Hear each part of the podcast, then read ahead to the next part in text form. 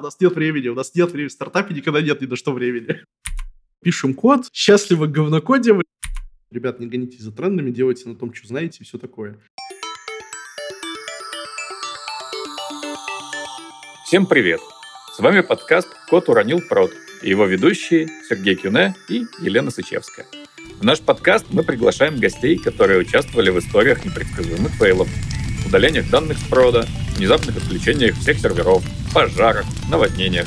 В общем, все то, за что мы так сильно любим IT. Как говорил Ганди, свобода ничего не стоит, если она не включает в себя свободу ошибаться. This is fine. И сегодня у нас в гостях Михаил Князев.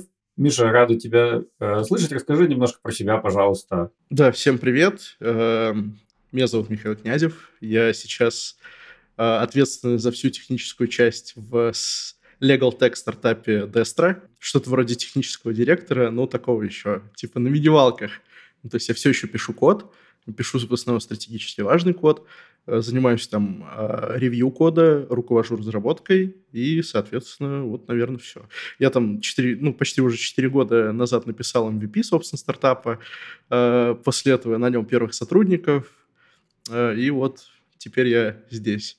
Код пишу где-то, наверное, с 2008 года, еще в школе начал параллельно, э, тогда еще начал работать в самой этой школе.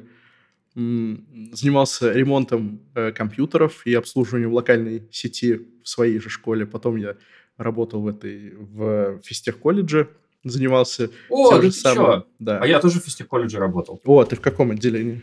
Блин, я поменял несколько отделений. Я работал в ФТК. Э, он, ну, ты, ты работал, когда он физтех-колледжем еще назывался? Да, ФТК. Вот его, короче, переименовали примерно в то же время, когда я там был. Mm-hmm. Я был на молодежной, и потом я еще работал... Ой, блин, как называлось? Э, Слушай, э, на, фиолетовой, на, фи, на фиолетовой ветке где-то внизу э, было еще отделение, в, ну вот в сторону Выхина, если ехать, но я что-то... А, не, я там, кстати, не был. У меня в основном было Новогиреево, э, бабушка, я периодически на бабушку ездил, пару раз был в Долгопе и на Молодеге. Ну, вот Новогиреево и Щелково, Щелковская, наверное, еще, если я правильно помню. Да, а, ну Щел... вот так, видишь, мы с тобой, оказывается, бывшие коллеги, а мы даже не знали, вот это да. Да. да, я смотрю просто за развитием за событий этой истории, такая просто готовлюсь к тому, что сейчас будет революционный момент, когда окажется, что вы сидели где-то на одном Не, ну, ну погоди, ну, это, я, ну, видишь, мы на молодежь, ну, молодежное это метро, название метро в Москве, mm-hmm. и там как бы был э, этот образовательный центр, то есть физтех колледж это такая контора, которая для школьников ну, в основном там по выходным и по вечерам организовывала доп. образование. Я не знаю, ты какой предмет там вел? Mm. Я был админом. А, ты админ! Да, я, да, я сисадмин был. То есть я сисадмин, у меня было несколько отделений, по которым я ездил. Я пытался туда пойти работать преподавателем, но как-то что-то не сложилось. Вот, ну я сисадминил, вот, и достаточно долгое время физтех. Ну, было прикольно. Всплыли, всплыли, всплыли воспоминания. Я там э, преподавателем информатики, то есть, ну, сколько, полтора года, mm-hmm. получается, проработал. Ну, я должен вообще сказать, на самом деле, а у нас система-то была очень даже хорошо построена. На тот момент это вообще революционная была тема, потому что там же у нас эти удаленные десктопы mm-hmm. были, да, то есть да. стоял сервак, ты там мог с этого тонкого клиента запустить десктоп, mm-hmm. и, и вот ты, собственно, это все и делал, да, я так понимаю? Да, ну, я в основном поддерживал, я, по-моему, несколько раз только настраивал всю эту саму систему, прям вот, прям настраивал настраивал, но в основном я занимался поддержкой. Слушай, а расскажи, пожалуйста, может, немножко э, про стартап, в котором ты сейчас. То есть ты с самого начала в нем, да, ты говоришь, уже 4 года, там, с момента основания да, попал? Это, это, знаешь, это все началось, наверное, по такой классической истории. Ребята пришли ко мне как клиенты, ну, то есть мы тогда с моей дизайнеркой любимой э, Ашей Сати, она еще в Нимаксе работает, мы фрилансили, брали там всякие заказики, в основном фокусировались на стартапы, то есть мы искали чуваков, которые хотят запустить MVP, и, собственно, предлагали им, давайте мы его запустим MVP. Вот, мы запустили тогда ну, там пару сайтов обычных, mm-hmm. и вот два стартапа. Первый стартап это был Approve, сервис проверки кандидатов. Вот, а второй это вот как раз ребята ко мне пришли, Дани и Боря Фельдманы, а, которые сейчас, собственно, CEO и CLO в нашем стартапе. И мы для них сделали MVP. То есть Аша нарисовала первую версию дизайна, я, собственно, собрал первую а, версию проекта. Ну и как-то так сложилось, что мы с ребятами просто задружились и, ну, невероятно сильно задружились, и у нас какие-то прям супер какие-то отношения возникли.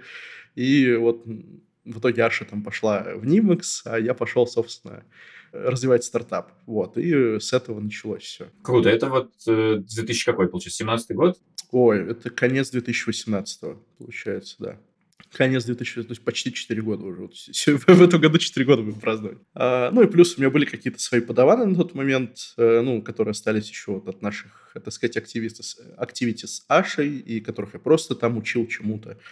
Uh, ну, просто мне писали, люди говорят, я вот хочу, я вот работаю автомехаником, я хочу стать программистом. Говорю, да погнали, что, там ничего сложного нет. Там фронтендер вот такой из тебя выйдет. Разберешься. Да-да-да, по пути разберешься. Вот, мы там запустили с ними несколько проектов. А, один, кстати, у меня подаван сейчас э, работает с тех времен в контуре. А, нет, он из контура, по-моему, уже ушел, а, как фронтенд. Второй и третий до сих пор со мной в Дестре работают. То есть я их сам вырастил, вот сам в Дестру, так сказать, привел, сказать, вот стартап давайте развивать. И вот теперь все мы дружно работаем, и никто, не... всем очень нравится. И, господи, да я даже не представляю, как я работаю в другом месте буду. Слушай, как круто. А сколько вас теперь там в команде человек?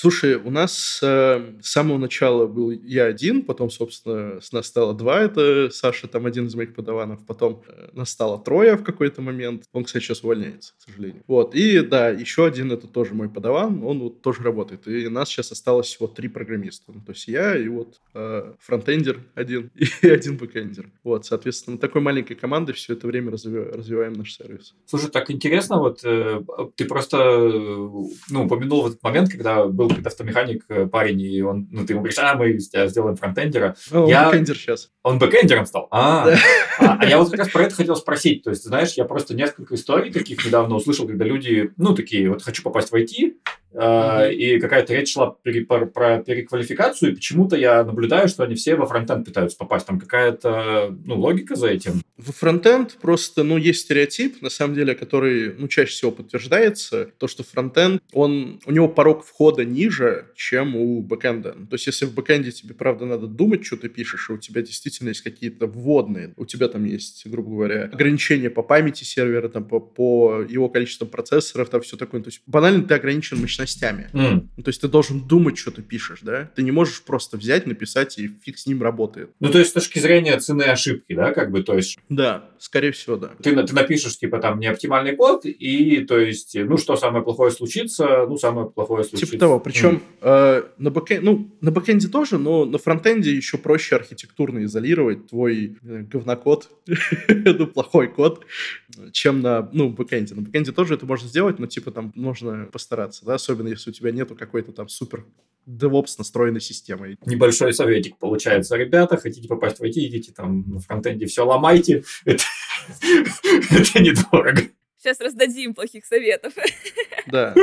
На самом деле, я, я везде, везде так советую, что если ты хочешь просто понять, что значит программировать, и вот почувствовать, каково это посидеть, что-то там написать, чтобы это работало, фронтенд и даже не только фронтенд, а сам, ну, тот JavaScript, тот же самый. Это идеальный, идеальный старт, просто чтобы быстрее получить результат. Ну, то, чтобы не в дальнейшем как-то быстрее превратиться в супер там big brain, mm-hmm. да, который пишет огромная система. А если ты действительно хочешь увидеть результат очень быстро, ты берешь JavaScript и идешь. А если ты потом уже хочешь выбрать какое-то направление, ты можешь продолжить там, если ты, тебе понравился бэкэнд, вот тебе нода, если ты хочешь в mobile, вот React, там Native, Flutter, т.д. и т.п., ну, то есть там же путей развития просто миллион. Геймдев сейчас тоже, типа, игры пиши на JS, и почему нет? WebGL э, тоже анимация. Грубо говоря, ты вошел с JavaScript, начал писать на JavaScript, потом ты понял, что тебе нравится бэкэнд, начал писать на ноде, потом ты увидел явные косяки ноды и решил, что надо все-таки язык нормальный выучить. Ну ладно, это нельзя, нельзя так говорить, но типа другой язык, да? Там строго типизированный или типа того. Вот, там, перешел потом, нашел раз, там, Go, господи, там, Python, плюсы, чего угодно вообще, начал писать на них, вот, тебе все понравилось. Ну, то есть это JS, он такой язык анбординг, то есть ты прям, если ты ничего не знаешь, вот, ты всегда узнаешь. А ты сам первое, что выучил? Вот прям самый-самый первый, когда я начал трогать программирование, я когда ездил в лагерь от физтех колледжа, я еще в лагере-то, в лагере там был, а, когда уж совсем там пешком по столу ходил, у нас был JS. Ну, то есть еще тогда. А-а-а. Ну, это, это прям, знаешь, типа, а мы калькулятор написали, я лето потусил, уехал, забыл. Ну да. А прям, когда я уже действительно захотел начать, э, ну, заниматься кодингом, я пошел, так сказать, на курсы по плюсам том же самом физтехе.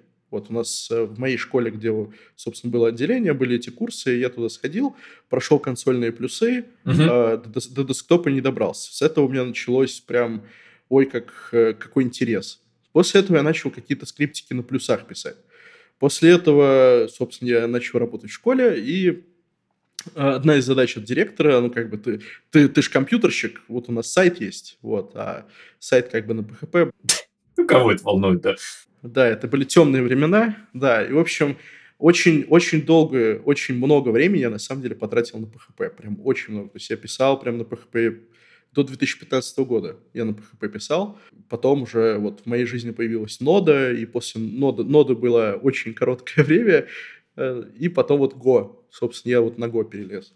Вот. А за все это время, вот, то есть началось с плюсов, перешел в пыху, потом, собственно, пока я занимался PHP, там попадалось вообще еще все, что только можно было представить, потому что я работал в аутсорсовых всяких студиях. То есть это была и Java, и Swift, и Perl. Вот задача, надо ее решить. Я такой, ну, придется разбираться.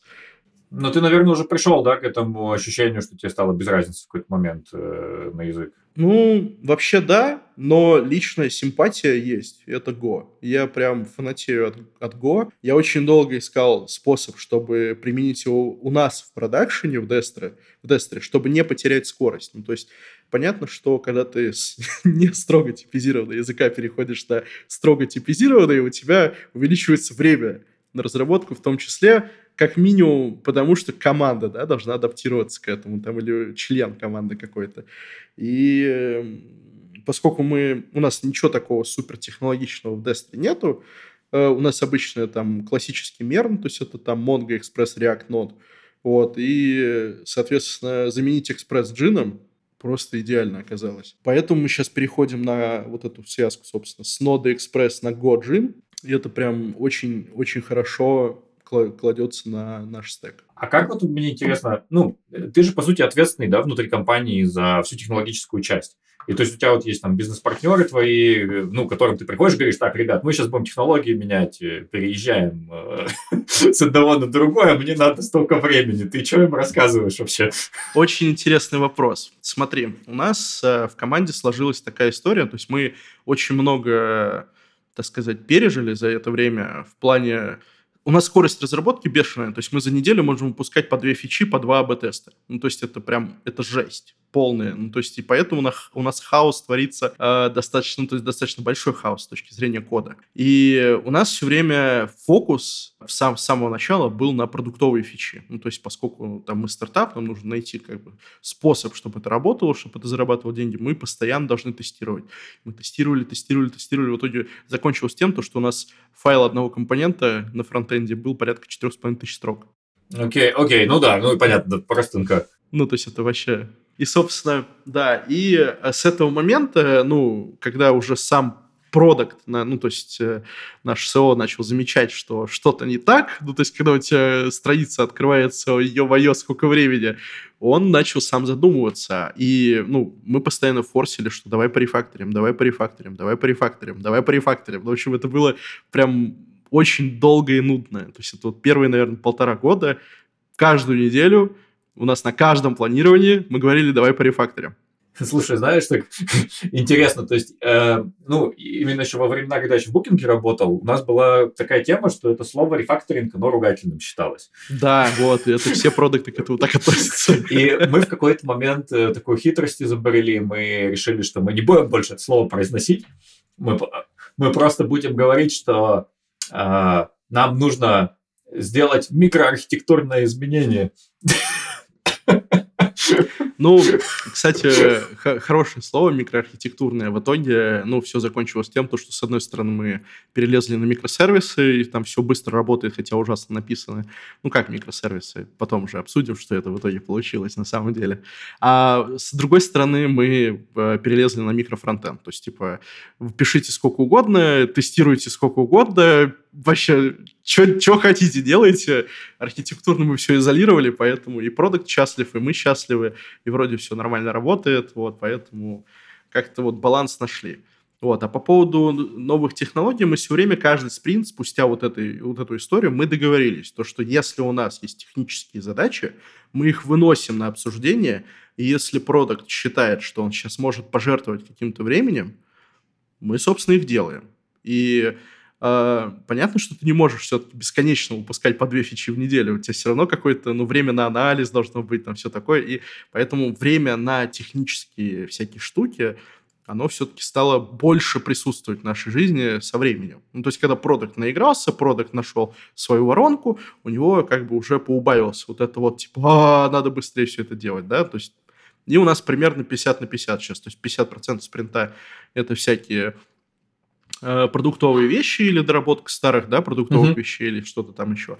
50% скорее всего, чаще всего это бывает именно, э, ну, какие-то наши вот Quality. желания, да. Uh, да. Mm. Ну, то есть какие-то технические наши желания. То есть, и это, кстати, очень хорошо, потому что это помогает в первую очередь развивать команду. То есть понятно, что с точки зрения продукта большинство этих вещей не бесполезны, но ты не представляешь, насколько ребята рады ну, использовать новые подходы. То есть, типа, э, это не то, что ты рутинно делаешь что-то для продукта, а именно ты сам что-то придумываешь, щупаешь что-то новое, узнаешь и как-то... И вроде это все работает потом еще в продакшене, и прям они рады. Ну да, многие бизнесы недооценивают то, что нужно еще программистов как бы ну, держать заряженными, да, а как бы вот эти инновационные задачки, получается, человеку дают возможность поковырять что-то интересное, они на работу приходят как бы на энтузиазме, и получается, этот энтузиазм начинает распространяться и на продуктовый девелопмент тоже, да? Это какой-то особенный скилл, который возникает постепенно, когда ты начинаешь вот эти вот продуктовые ценности видеть в технических решениях. Ну, то есть прям и для себя их находить, и для людей, которые принимают решения. Ну, со временем, да. Ну, то есть вот через что мы прошли именно с нашим продуктом зданий, а, он прям увидел, насколько плохой код ну, может сделать импакт на твой бизнес. И говоря про твой текущий проект. Расскажи нам, пожалуйста, есть ли у тебя рассуждения по этому поводу? Было сразу несколько очень шумных историй, связанных с самыми разными, коль скоро мы говорим сегодня вообще-то о факапах, э, с самыми разными э, инцидентами, вокруг которых у вас возникла практика подачи вот этих коллективных исков. Видите ли вы каким-то образом, э, не знаю, свою миссию, возможно, как проекта в том, чтобы там в правовом поле пользователей в том числе поддерживать таким образом? Да, и в этом, наверное, самый большой прикол, почему я остался с ребятами. Я всю свою жизнь был такой вольной птичкой. Ну, то есть, типа, я не любил ни на кого работать, uh-huh. и э, все время строил какие-то проекты, ну, которые вот мне нравились в моменте. И так получилось в моей жизни то, что до Дестры, до вообще истории с тем, что вот я делал какие-то MVP для стартапов, я делал достаточно бесполезные вещи. Ну, то есть бесполезные вот как, через какую-то мою призму полезности, да, ну, то есть которые могут совершить какой-то импакт и дать какую-то реальную пользу людям. Я не, я, я не чувствовал, что я несу пользу. Мне как-то, мне вот эта вот история, что типа, о, у меня много денег, пошел, купил Lamborghini, типа, и чувствую, что, о, какой я крутой, да, это не про меня. То есть мне, мне хочется сделать что-то реально полезное, и та же самая Дестра, как-то встретились как-то три хороших человека, которые хотят что-то сделать, что-то поменять. Они видят проблему, и они знают, что у них есть решение этой проблемы. Мы это все обсудили, поняли, что у нас какая-то миссия в первую очередь, наверное, повысить юридическую грамотность наших соотечественников. То есть у нас в России слово «юрист», оно сразу пугает. Слово «суд» — это вообще, боже, господи, это куда mm-hmm. вообще? Ну, то есть, э, а это не так. Ну, то есть это нормальные, так сказать, бюрократические процессы, да, ну, то есть... Э, очень сильно резонирует. Это очень сильно резонирует. Э, я не знаю, Лен, как с тобой. У меня, я, я вообще всю жизнь ребенком был, я же ходил и думал, а почему есть законы, а я, мне никто про них ничего не рассказывает. Как я должен про них узнать? Вот, а сама Дестра вообще началась с того, что это, знаешь, типа такой корпоративно правильная история, которую вот э, рассказываем мы, особенно на наших метапах, с чего началась Дестра. Боря, наш, э, ну, собственно, главный юрист, CEO, у него была проблема, он купил телефон, у него сломался и он пошел, собственно, э, в интернет искать статью, как ему вернуть телефон. Причем он как юрист знает, что по закону это можно делать, он не знает, ну, типа, у него был вопрос к процессу, потому что его этот магазин послал сразу, и он пошел в интернет и не нашел ничего. Ну, то есть единственный вариант, который нашел, 14 тысяч рублей заплати юристу, он за тебя все делает. А так, если, ну, если коротко говорить, я всегда говорю, что это как, не знаю, Uber для юридических услуг. У тебя появилась проблема, достал телефон, все там заполнил, нажал кнопочку, и там просто ю, ю, там ваш юрист Наташа просто бежит уже к вам, да, решать проблему, грубо говоря. Это же очень удобно. Наверное, самая такая большая миссия у нас, ну, помимо повышения грамотности, это также донести, наверное, ну, в свете последних событий, э, донести сервисам то, что они должны, наверное, начинать беспокоиться от дата privacy. Ну, то есть э, это достаточно такой серьезный вопрос у нас в России, потому что штрафы 30 тысяч рублей за слив там в 2 миллиона записей, ну, это такое себе. Это даже не то, что миссия, это вынужденный ход. Ну, в Европе Сергей, наверное, подтвердит, это, ну, если ты допустил слив данных, это тебе, ой, как больно будет вообще. Типа, если PII, таким, да, там, в деньгах это для бизнеса очень большими, как бы, проблемами, а, а там еще, может, уголовки могут полететь на директоров. Просто это для меня страшный сон, что вот завтра я проснусь, открою Телеграм, и у меня там будет новость, что у нашего сервиса слили данные. Для меня это прям паранойя, и понятно, что этот страх, он двигает к решениям. Постоянно я пытаюсь найти какие-то вещи, которые помогут просто ну, предотвратить эту штуку, потому что слив это такая штука, что он один раз произошел, и ты как бы, ну, ты не, не можешь откатить это событие. То есть твоя задача просто предотвратить. Люди в черном не придут. Да, твоя, твоя задача предотвратить это событие вообще любыми способами. Так, вот так надо к этому относиться. То есть ты должен следить за своими, ты должен следить за сотрудниками, ты должен там всем, так сказать, корпоративную культуру выстраивать, э, показывать всем, что если к тебе там э, самые частые причины сливов это все-таки не код, потому что ну, с точки зрения кода там, ну, чтобы ломать, так сказать, какие-то уже там zero day в процессорах искать, это вот такой мозг надо иметь, да, ну и понятно, что люди не будут просто так этим заниматься.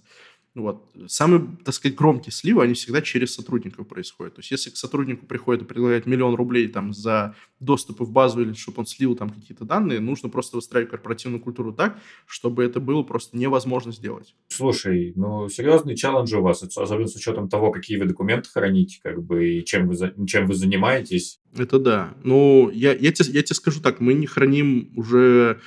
Ну, то есть, мы храним документы ровно до того момента, когда они нам нужны.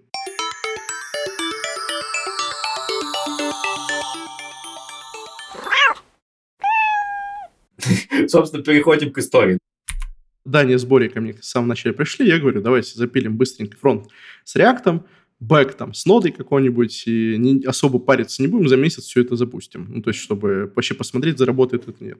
Вот, так и сделали. Соответственно, мы написали какой-то REST, ну, мы, Михаил Валерьевич, написали какой-то REST, вот, написали какой-то фронт, вот, быстренько это все запустили, и как бы все хорошо, удобненько заработало, да, и ребята уже пошли пичить инвесторам, там, э, смотреть, как это работает, все такое.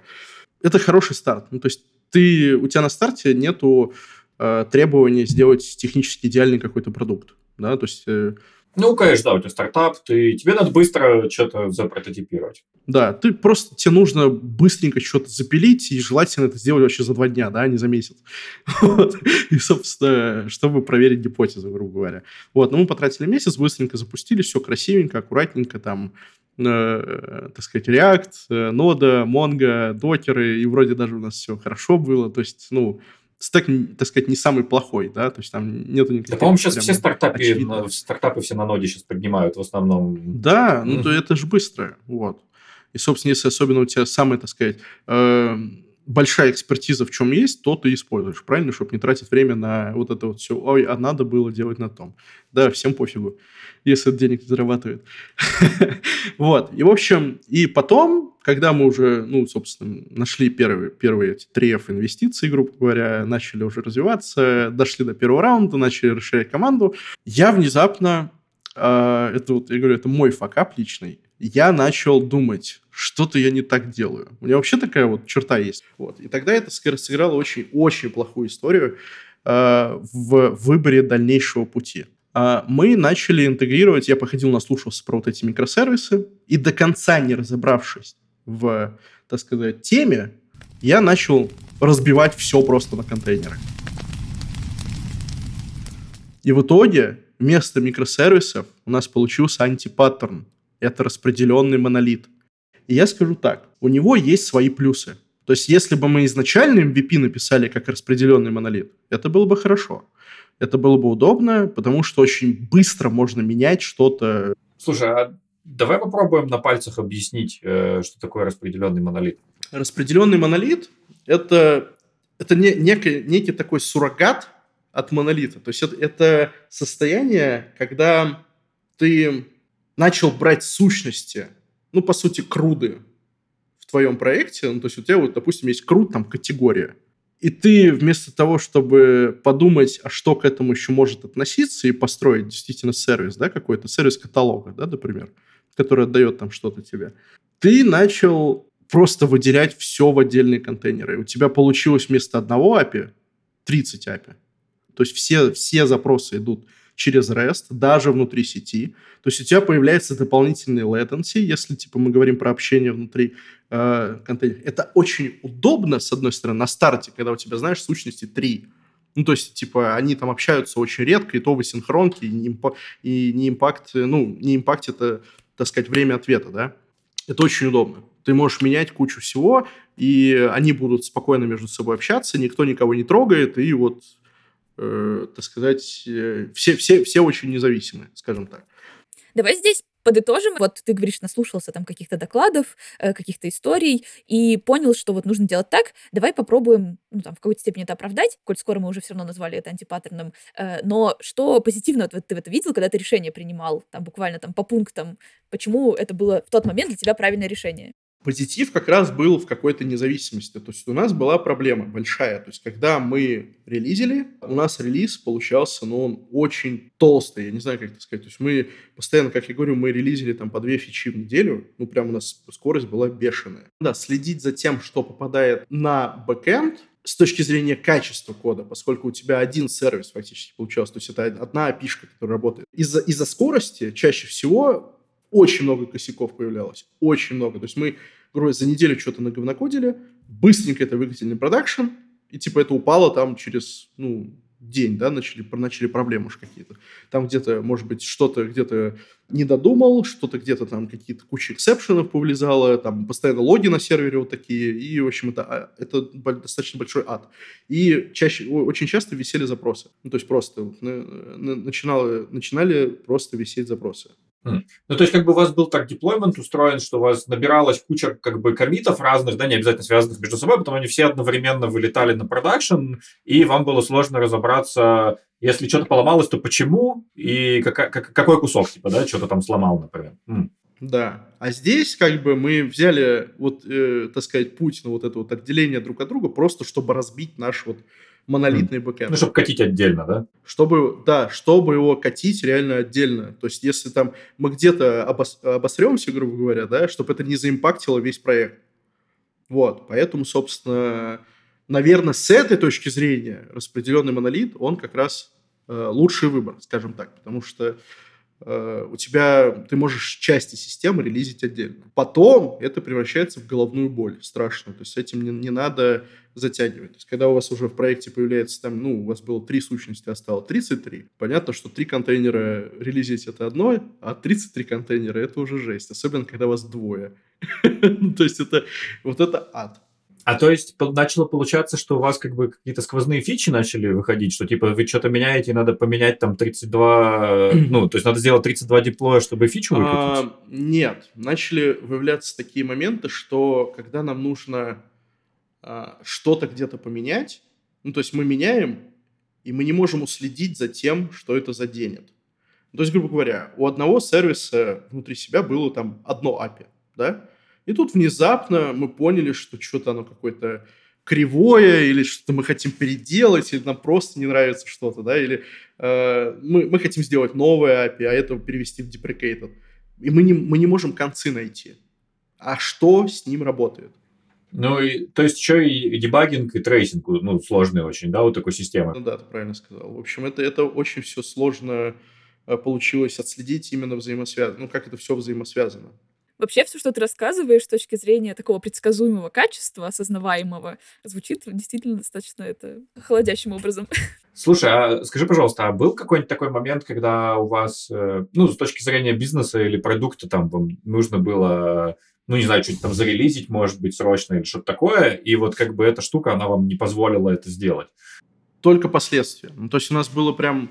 Я вот говорю так, что, типа, это может там оборвать какие-то внутренние связи или там зафакапить внутренние связи, но на самом деле было только, наверное, за всю историю два момента, когда действительно у нас что-то перестало работать. Ча- чаще всего это было связано с какими-то интеграциями сторонними. То есть у нас был отдельный там сервис с его API, проксирующий на SendGrid, который письма отправляет, грубо говоря.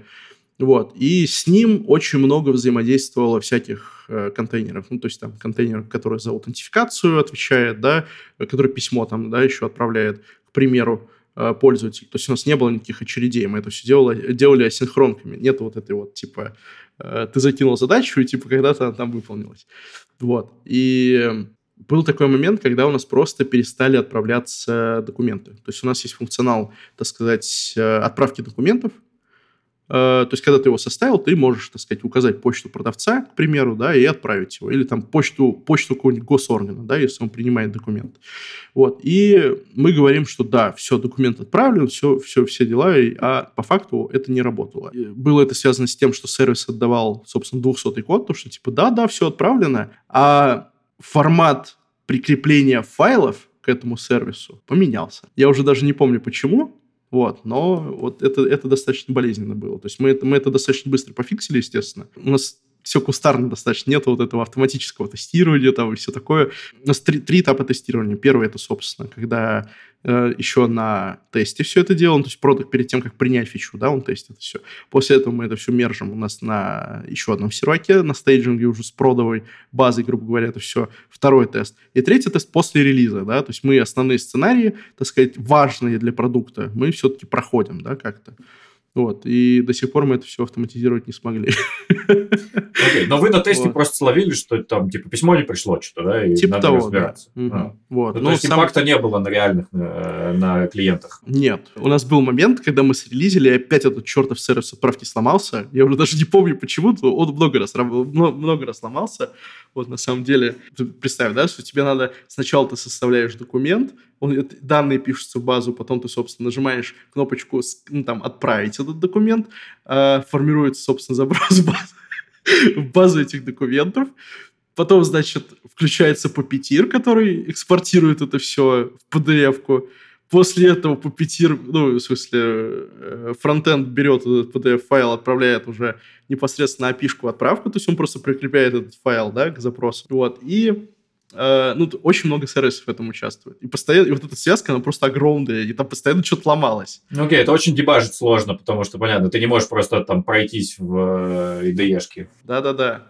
Так вот, и был, был момент, когда мы срелизили вечером, все ушли спать, проснулись, и я открываю посмотреть все лишь хорошо, и вижу, что у меня 8 отправок было, ну, там, за то время, вот пока мы, грубо говоря, э, с момента релиза, и ни одна не ушла. Ну, то есть все вот, э, я еще взял привычку все записывать, все вообще, все ивенты, которые происходят, чтобы я был уверен, что мы не, не зафакапились. Да, логи это наше все. Я вижу, что у меня не, 8 неудавшихся отправок. Ну, что делать, как бы. У нас нету скрипта, который, типа, делает, ну, повторяет, да, этот функционал, что делать? Открыл почту, скачал файлы, прикрепил, отправил, скачал файлы, прикрепил, отправил. Есть ручками все это исправил. То есть и пока стартап, ты можешь так делать, но потом, как бы, понятно, что если у тебя там не 8, а 800 этих отправок, тебе надо что-то с этим делать. Э, прикол, кстати, тоже был с э, недавно вот этим с коллективным иском. Ну, на Яндекс, типа, мы коллективный иск подали, да. Это вот то, то что мы говорили про Яндекс Еду? Или... Да, да, да, ага. да. И нам за один день прилетело 10 тысяч заявок. Мы рассчитывали, честно, до тысяч максимум. Ну, то есть мы такие думаем, ну ладно, что там, тысячу заявок, что там писать, crm какую-то. Ну, руками разгребем, да, нормально. Типа, три юриста сядут, кофе заварят, все там быстренько сделают. Ну, как бы, 10 тысяч в итоге, типа, за один день. Даже больше. Сейчас я даже не буду смотреть сколько. Вечером я звонит Даня, говорит, Слушай, тут такое дело, мы, короче, должны с тобой за сегодня, а время как бы 8 вечера, если что, написать crm ну, чтобы юристам было реалистично это все разгрести, потому что никто не ожидал. А что, нельзя было купить что-нибудь просто, ну, типа облачную какую-нибудь хрень? Э, и, ну... Вот это, это другой вопрос. У нас есть своя CRM, мы ее сами написали, э, потому что нам ничто, ничего не подошло. Да. Ну, то есть, типа, да, с точки зрения, так сказать, продуктовой, Даня, Даня посмотрел, такой думает, блин, я что-то ничего не могу найти, мне все не нравится, все не подходит. Вот, давай свою сделаем. Ну, я такой, да, почему нет? Ну, написали. Вот, и, собственно, да, и в итоге мы просто вот эту crm как фичу докрутили конкретно поверх вот этих вот заявок. Вот на коллективный иск. Там, кстати, очень много веселых моментов было. Ну, вот за один день, да, представляешь, CRM, типа, написать, да? Вот. Не, ну, я, если честно, все... вообще не представляю, как можно написать CRM, да. Э, если это не твой бизнес основной. Я... Не, ну, понимаешь, CRM, ты, мы, наверное, в разных контекстах говорим. То есть у нас CRM в итоге вышла по факту. Это просто список заявок, да, фактически. Ну, то есть просто ну, ты открываешь список ну, заявок. клиенту, у них да, есть наверное, как-то привязаны. Да, да угу. у них есть какие-то статусы, они привязаны к клиенту внутри этой э, Destra. И, ну, по сути, такая мини-CRM, да, то есть, ну, по а факту... Communication? Вот, Communication. Прикол в том, что вся вот эта история с историей коммуникации, фактами коммуникации, какими-то личными данными, у нас уже это все есть. Ну, то есть и изначально там, когда ТЗ фронтендеру ставили и бэкендеру, мы сделали так, что мы это можем использовать в других местах. Ну, то есть фактически у нас все коммуникации, если говорить там софт, ну, в софтверной точке зрения, как это написано, они завязаны на тегах. Ну, то есть, грубо говоря, у тебя есть какая-то, какой-то сервис, который, по сути, CRUD, создает коммуникацию, и в модели этой коммуникации просто по тегу ты можешь завязать на что угодно. То есть у тебя нет жесткой привязки. Ты просто тегнул эту коммуникацию и используй где хочешь. Просто взяли это, докрутили на каждую из этих заявок, вот, и стало удобно этим пользоваться.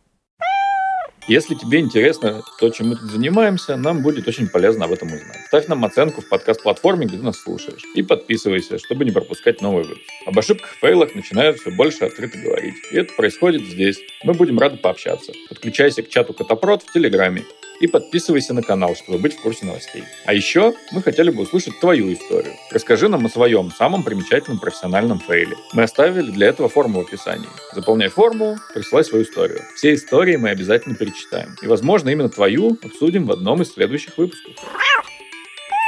Подкаст создан при поддержке сервиса GetMentor. GetMentor — это открытое сообщество IT-наставников, готовых делиться знаниями и опытом. Но самое интересное произошло, когда клиенты начали слать файлы на почту. Ну, то есть у нас как флоу был устроен? Продуктово. Ты оставляешь заявку, тебе приходит на почту отбивка. Ну, типа, мы все приняли. Спасибо, что участвуешь. Пришли, пожалуйста, в ответ на это письмо твои там документы, да, и список документов. И люди начали присылать. Вот это было самое Внезапно. жесткое. Ты представляешь, да? То есть, типа, ты открываешь почту, у тебя 300 писем, в каждом из которых вложение, и ты просто, вот, у тебя мозг взрывается. Ну, то есть, 300 это сначала, да? Потом это уже там э, за тысячу начал переваливать. Мы продолбались с тем, то, что мы отбивку не сделали. Мы начали принимать заявки без отбивки. Ну, то есть пользователи просто начали писать на почту, ну, не на почту, а в форме, а им ничего назад не приходило. И они, собственно, а какие дальше вариант? И это случилось, вот у нас, по-моему, сейчас не ну да, где-то тысячу или полторы заявок уже прилетело. И, и, и как выгрузить всех тех, кто пришел, прислал письмо? Приходит, ну, собственно, Даня и опять говорит, слушай, надо с этим что-то сделать. Файлы это фиг с ними, мы их выгрузим, надо им всем написать, что еще, типа, нужно, да. А, я говорю, слушай, ну, наверное, я могу сейчас взять там у Яндекса Жайп, у нас типа корпоративная почта на Яндексе, ну, Яндекс есть API, я могу типа даже по SMTP там законнектиться, в принципе, по credentials, выгрузить оттуда список писем, за, э, посмотреть на вложения, ну, это, наверное, вот, типа сделаю, ну, наверное, ну, полтора-два дня, ну, типа, если вообще там жесть, ну, быстро это все буду делать. Такой, не, а давай знаешь как, давай просто сейчас проскроллю, типа вот это показать еще кнопку там понажимаю, выгружу, короче, тебе полностью весь HTML, который получится на этой странице, а ты, короче, регекспом найдешь ссылки на эти ассеты. Это в смысле в теле, в теле письма самого, типа, прям? Нет, нет, ты не понял. Вот у тебя есть список, грубо говоря, писем. Вот Яндекс, ты открываешь интерфейс, у тебя список писем. И там кнопку «Показать еще». Ну, собственно... Ты показал весь список? А, в самом же, в смысле, в, в, в веб-интерфейсе Яндекс Почты? Да, он показал, да, он показал весь список, прислал мне HTML там 20 или 30 мегабайт, я написал просто это, ну, это, это жесть. Ну, типа, это... Серьезные да. архитектурные решения. Не, ребят... Окей, ну, ну что, нормально вы хакнули, на самом деле. Это, это серьезный архитектурный... Это стартап, ты не понимаешь, это стартап. У нас нет времени, у нас нет времени. В стартапе никогда нет ни на что времени. Ну, так вот. Не, нормально, нормальное решение, крутое. Ну что, креативно. Да, и вместо того, чтобы, типа, писать, да, типа, соединение с аймапом, да, вот это вот, и тратить там с, с НТПшкой, да, с аймапом, э, потратить два дня на это. Мы, типа, за а там час он выгрузил эту хрень, я написал регекс, проблема решена. Да, это было весело. Когда у тебя нет людей, нет денег и есть там тысячу задач, просто которые тебе надо выполнять, и понятно, что классическими способами ты не будешь их выполнять. Выходят, видимо, на арену антипаттерны, о которых мы сегодня говорили. Ну, это, это тоже, да. Мне, мне правда, мне безумно вообще. Я, я смотрел на то, что получилось вот с этим распределенным монолитом, меня прям э, каждый раз хочется открывать твою дивизию. За что? Почему? Просто вернуться назад и сказать, не делай так, чувак у тебя все нормально сейчас, вообще не надо ничего делать сейчас. Вот, круто. Давай вот из этого рыва поговорить с собой в прошлом. Что бы ты сейчас э, сформулировал и какие было бы правильно совершить шаги для того, чтобы не страдать сейчас так сильно? Знаешь, мне много людей тогда говорили, не мельчи. Ну, то есть не мельчи, да, не мельчи не в плане того, что не разбивай прям вот по сущностям, да, вот э, сейчас, вот, опять же, там многие это называют распределенный монолит, а не мельчить в том плане, что если у тебя сервис решает какую-то супер там простую задачу, ну, прям вот она, она одна, не тягомотная, особо там не жрет ресурсов и все такое, скорее всего, ты что-то делаешь не так. Ну, то есть, скорее всего. К примеру, если сейчас говорить с собой в прошлом, я бы сказал, что если ты хочешь классический крут превратить в сервис, не надо. Ну, то есть, типа, у тебя все хорошо. Просто не надо это делать. То есть, если ты хочешь, допустим, сделать какую-то большую вычислительную операцию быстрее, чем это сейчас происходит, да, ну, то есть тот же самый экспорт документа. И это можно завернуть в сервис. Ну, собственно, это и нужно э, заворачивать, так сказать, в классический такой сервис. Но за, запихивать круды и вот этой мясорубкой заниматься, что типа каждый крут у тебя отдельно. Наверное, это хорошо на старте, как я уже говорил. То есть это позволяет, дает тебе гибкость дополнительную. Но в дальнейшем когда ты начинаешь просто на потоке это делать, ты заканчиваешь в аду. Ну, просто страшно в аду. И теперь вот мы сидим, разгребаем все это дело. В итоге ты бы сказал просто пилить монолиты, пилить, да? То есть, э, ну вот в той твоей ситуации конкретной. Скорее всего, да. Потому что поддерживать огромное количество так сказать, разных, разных вот этих маленьких монолитиков, по сути. Это совсем другое дело. То есть, если у тебя в команде есть 33 человека, ну, наверное, это удобно. Когда у тебя в команде ну, два программиста, это, это ад. Ну, то есть, типа, тебе не нужно такое разделение. Настолько, настолько измельчения. Это очень интересно. У меня недавно был э, такой, знаешь, холиварный ужин по этому поводу. Я при... Ну, я, я в Москве был, и встречался с одногруппниками, и вот у меня там, значит, э, один работает в этом, э, в Яндексе, другой работает в Skyeng. И вот, значит, э, Яндекс, я, насколько понимаю, сейчас наплодил сервисов, и все обратно в монолит стаскивает, у них там такая история происходит внутренняя. А чувак из Skyeng, они там наоборот, я все пилят на микросервисы. И, в общем, вот мы сидим, значит, обсуждаем, что, кто, чего, почему, зачем этим вообще занимается. И то есть, как бы, ну, знаешь, пришло это все к какой-то такой макроистории, что вот есть э, Google, который как бы задает mm-hmm. тренды, да, какие-то там в разработке для всех подряд. И вот у них есть монолиты, они живут в монолите. В принципе, да, то есть, ну, мы понимаем, насколько много там кода, и, ну, они это выбрали как какую-то, типа, идеологию. Есть Amazon, да, который, типа, породил mm-hmm. эту концепцию, типа, с микросервисами, и вот, вот такую, типа, религию распространяет в мир. Очень сложно нам было, как бы, вы знаешь, типа, в этом разговоре вычислить, а, а в каких случаях, ну, типа, что делать, знаешь, э, ну, то есть, потому что как будто бы и та, и та компания гиперуспешная, да, и та, и та компания... Э... Здесь я могу лишь сделать вывод некий для себя. Я не утверждаю, что он исконно, так сказать, верный, исконно, исконно правильный, но лично для себя я сделал такой вывод, что если у тебя нету и не планируется каких, какой-нибудь нереальной там нагрузки в плане там 10 тысяч запросов в секунду, да, ну, там, или там, ну, какие-то прям бешеные нагрузки, да, какие-то, не планируется у тебя. А у большинства проектов это так. Ну, то есть, если у тебя просто вот как у нас, мы принимаем там заявки, у нас есть личный кабинет, пользователи там что-то делают, да. Ну, то есть, э, понятно, что я, конечно, надеюсь, что мы дорастем до этого, что у нас будет 100 тысяч запросов в секунду. Пока у тебя этого нет и не планируется в ближайшем будущем, то у тебя монолит спокойно отработает. Ну, то есть, и поэтому я делаю вывод. В принципе, микросервисы на этом этапе — это лишь помощь в управлении разработкой. И типа как это все у тебя будет деплоиться, фикситься и все в таком. Я могу быть неправ. И, скорее всего, я буду неправ, и через два года, когда мы там с вами созвонимся, скажу, ой, каким я идиотом был. Вот. Но вот. Лично для меня я сделал такой вывод, что, наверное, если бы у меня был там не два разработчика, а 22, я бы все-таки продолжал, ну, разделять как-то, чтобы они просто вот работали в своем мирке, да. То есть нет, нет смысла отдавать там команде доступ э, вот в эту часть проекта, и пусть, пусть она лучше вот своей занимается, выкидывает в меня и API, и все остальные, все остальные команды и, и этим API пользуются. Ну, типа, вроде неплохо. Вот. Но когда у тебя два человека в команде, и у вас, по сути, вы дорабатываете там, ну, один, два, три сервиса. То есть вот мельчить этой мясорубкой заниматься не надо. Ну, в общем, как минимум, мы знаем, что, что сработало бы лучше, да, там, э, в твоем конкретном случае, и мы знаем, с какими проблемами ты столкнулся, то есть, по крайней мере, для этого use case мы понимаем, что вот mm-hmm. лучше было сделать так. Ну, мы будем рады услышать через несколько лет, если... Ну э, Придешь, расскажешь, как вы аккуратно пишете монолит. Ну, понимаешь, тут как бы совсем уж там в монолит не надо. Надо, наверное, золотую середину держать. Ну да, ну что-то выносить отдельно, что-то там оставать, ну, держать в монолите и все такое. Вот. Но, в общем, и, наверное, самое главное действительно осознать, что конкретно ты понимаешь под словом сервис. Ну, то есть, потому что вот эта терминология, она очень разнится от команды к команде. Типа, мне кажется, что в процессе, пока ты познаешь вообще всю эту, весь этот паттерн микросервисов, у тебя у, тебя лично меняется в процессе понятие сервиса в голове. Ну, то есть, типа, ты начинаешь с одного понятия, потом идешь, идешь, пробуешь, пробуешь, читаешь, слушаешь кого-то, проходишь через какие-то там круги ада, и у тебя уже другое понятие. Потом еще следующий этап начинается, и так ты развиваешься, и в итоге к своей какой-то концепции приходишь.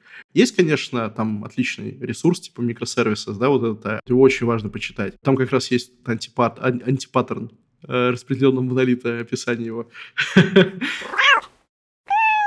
Пока мы обсуждаем эту историю, очень хочется успеть спросить про ситуацию, когда возможно ли вообще она, чтобы попытаться как-то измерить вот этот вот распределенный импакт, о котором мы сегодня говорили, и понять, а насколько вы могли бы сейчас быстрее, если бы в какой-то момент приняли более правильное решение, например? Слушай, ну, я не скажу на самом деле, что это именно заимпактило нашу производительность. Ну, то есть, типа, мы пишем код, как бы счастливо говнокодим, релизим по фичи и все такое, да? Ну, то есть, типа, ничего такого не произошло страшного.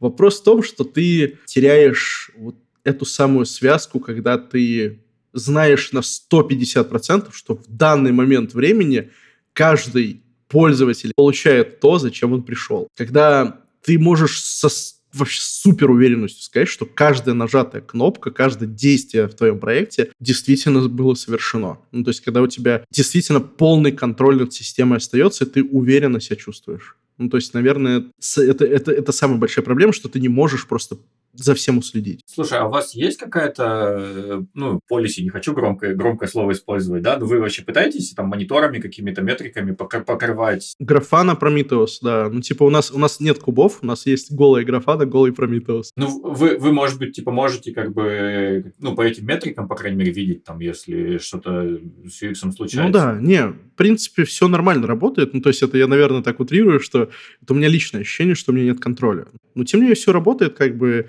и по, так сказать, отзыву от продукта непосредственно я вижу, что проблем особых нет. Ну, то есть все там оплаты проходят, документы создаются, пользователи регистрируются, все нормально. Вот, у нас также завязанная с Entry, вот, но ча- чаще просто все забивают на нее, если честно.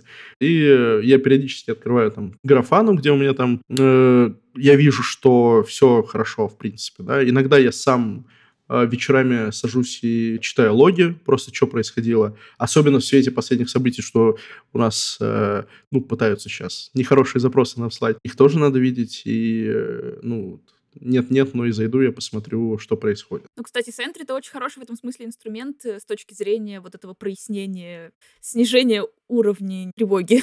Угу. У нее очень хороший функционал по трейсингу. Типа, там можно настроить tracing, классный request tracing, и э, тоже рекомендуем попользоваться. Вы на платной? Я, я на бесплатной версии сижу на своем проектике. Я, не, мы, мы, мы тоже Мы сидели в какой-то момент на бесплатно, это, кстати, тоже один момент нехороший. Мы сидели до какой-то, э, до какой-то, до какого-то этапа мы сидели на бесплатной версии, а потом ошибок просто стало настолько много, что нам пришлось ее купить. Вот, ну именно ивентов вот эти, которые происходили.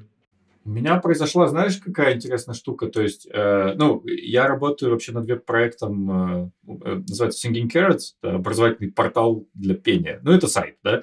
И я тоже э, воткнул, помню, э, себе их либу, а, а у меня куча сторонних библиотек JavaScript, которые там какую-то рекламку подтягивают, показать на страничках, знаешь, аналитика какая-то, и в них постоянно ошибки кажется. Я когда Sentry воткнул просто и сказал ему, ну окей, давай мне включи трайл там типа на эту платную версию, и он, э, у них там в платный тир входит э, вот эта часть, которая фронтендовые, фронтендовые логи делает, а в бесплатной версии их нет.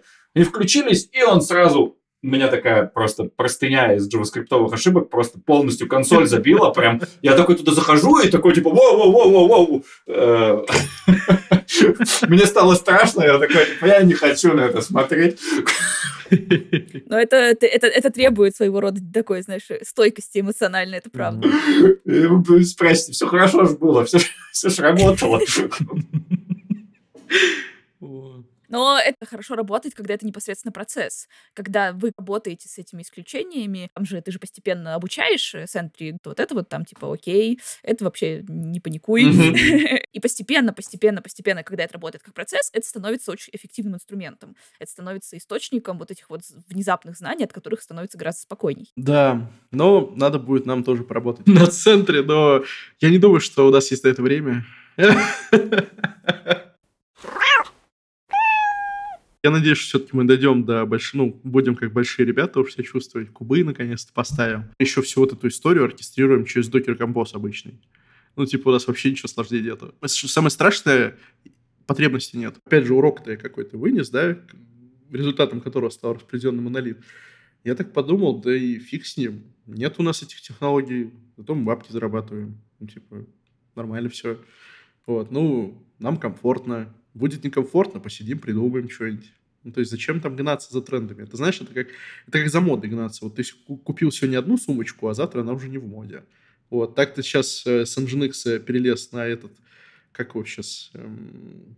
Какой-то модный веб-сервер новый? Да, там веб-сервер на Гошке написали, Гуглы, по-моему, Google написал, я забыл. Ну, неважно, короче. Ты, да, ты перелез на него, и завтра там какой-нибудь, не знаю, IBM свой выпустит. Вот вчера был Docker, сегодня Podman уже ну, кстати, Podman классная штука. Мне прям очень понравилось. Просто смотреть, чтобы уж совсем там э, на Битриксе не писать, грубо говоря, в 2022 году. напрашивается здесь вывод такой, хочется его очевидно проговорить, что как в обычной жизни, так и в технических решениях выходит на важный план вот какая-то рефлексия по поводу того, а зачем? Вот это вот умение задавать себе вопрос «зачем?» оно везде просто главная рекомендация.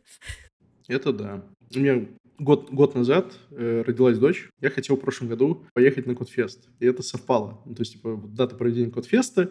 Я даже подался там с темой. И у меня тема была как раз «Как выжить в зоопарке технологий». Ну, то есть, и основной посыл, который был, что, ребят, не гонитесь за трендами, делайте на том, что знаете, и все такое. Вот. У меня, к сожалению, не получилось закончить этот доклад, потому что вот дочь родилась. Ну, мы постараемся этот месседж донести, потому что мы с ним согласны.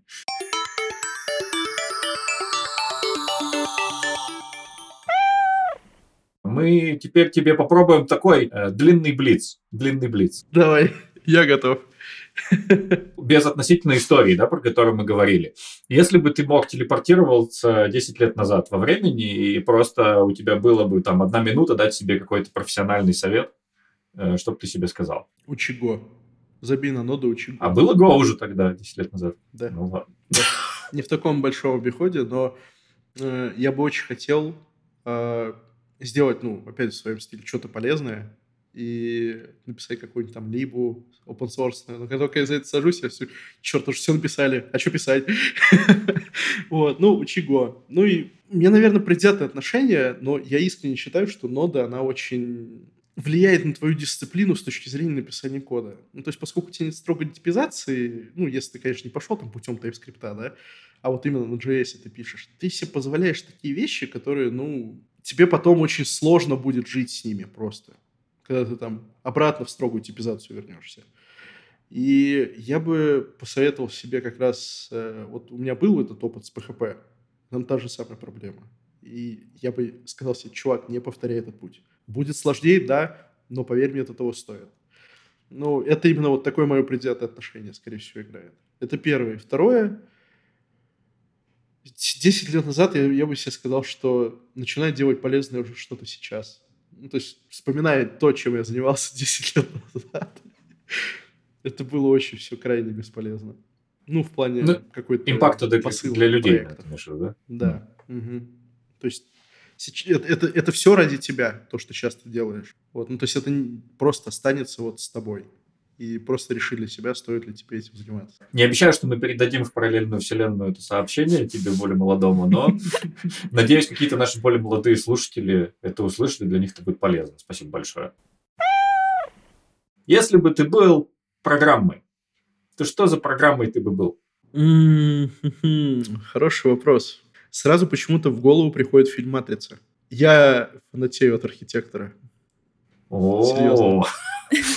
Окей. Я хочу, вот честно, а, с самого начала, почему вообще я начал кодить, я очень любил в детстве брать тетрадку и рисовать миры. Просто вот мир. Ну, то есть острова какие-то, реки. Я рисовал остров, называл его как-то.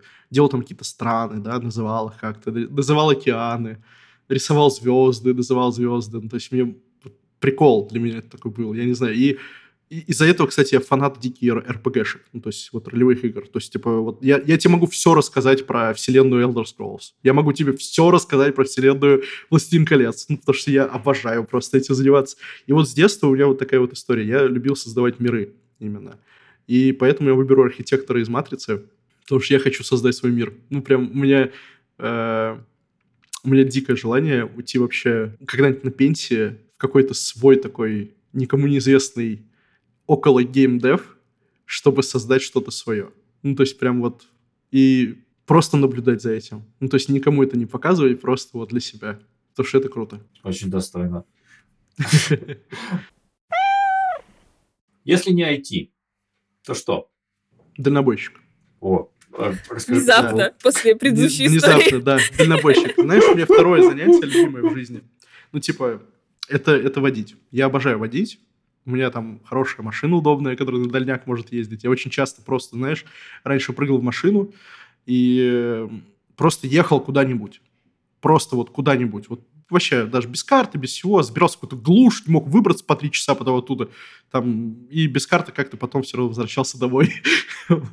Это мое самое любимое занятие было. Вот. И если вообще, в принципе, не будет такого понятия, как IT, не будет там ни разработки, ни компьютеров, ни интернета, вообще ничего, я буду дальнобойщиком потому что мне безумно нравится, ну, знаешь, исследовать. Ну, то есть это вот очень вяжется сильно с мирами, да? То есть, типа, там я создаю мир, а здесь я могу просто прыгнуть и уехать, куда я хочу.